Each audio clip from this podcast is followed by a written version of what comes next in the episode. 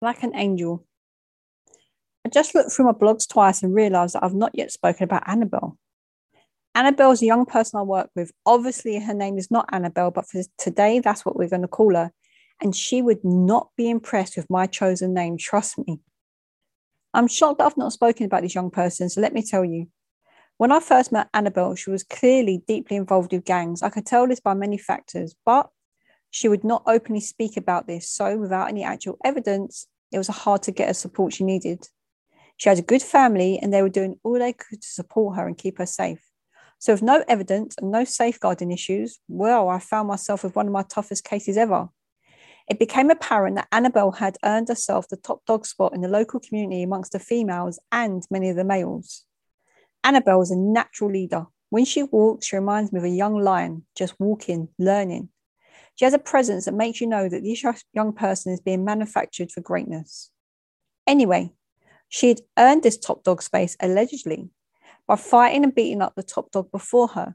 My goodness, Annabel was so negative when you spoke to her. She seldom spoke of aspirations and would talk about not needing GCSEs because she was going to be a drug dealer. Things escalated for this young lady and agencies become involved, and she would barely engage, would not listen. Annabel would often come to my room and talk about not needing GCSEs. She told me that she would not be taking her GCSEs and she would not need them. She would often speak about how the gangs is where the money was at when Annabel started talking about these kind of conversations, initially I would talk about the dangers of street culture and such. This went on for a while, and I realized that she was so clever that me going to the dangers was pointless. Yes, I would mind her daily not to be involved, but I think we had a little bit of a standoff once where I told her I would never give up on her, and she told me it was too late, that she'd already given up on herself. Anyway, when she started these conversations, I now would get out my laptop and start talking about university and courses that she would need to become a lawyer. She told me on one of these meetings that her father had wanted her to become a lawyer. So she would say to me, long miss, and stop talking about uni because people like me don't go uni. And I would say, is it? How comes I have a degree? And she would half smile.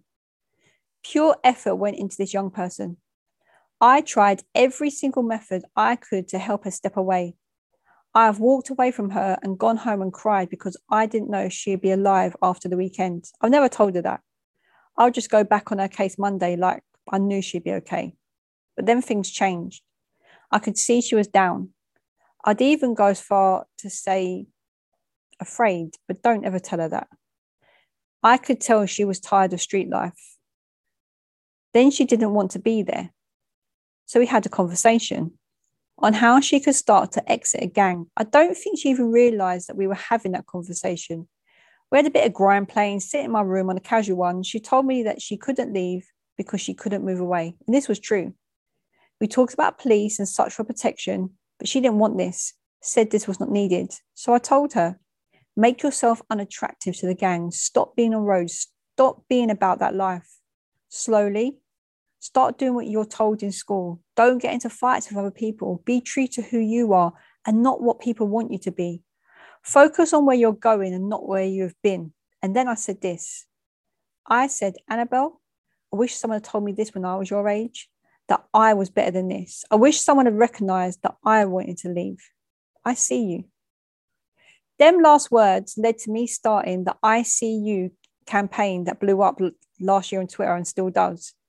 We had a full silent prayer going on for young people, but I'll talk about that another time.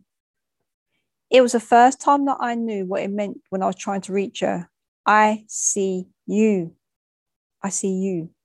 Not the attitude, not the bad girl, not a victim, not a perpetrator, just her. This young lady has turned her life around. I do tell her sometimes how proud I am, but she might get a big head. I'm only joking. I sat with her yesterday and she asked me, Miss, when did it stop being boring? I looked at her and said, What does stop being boring? Like, what do you mean? She said, When does being good stop being boring? And I smiled. This young lady made a stand not just against being in a gang, but she also made a stand against what society expected for her. She amazes me every day. She's still feisty. She called me a mug on Monday, like for no reason. And that's why I adore her. She still has the streets in her, still has a respect for the streets, she just ain't about it no more. She walks among the, same people in the same area, but with grace, like an angel.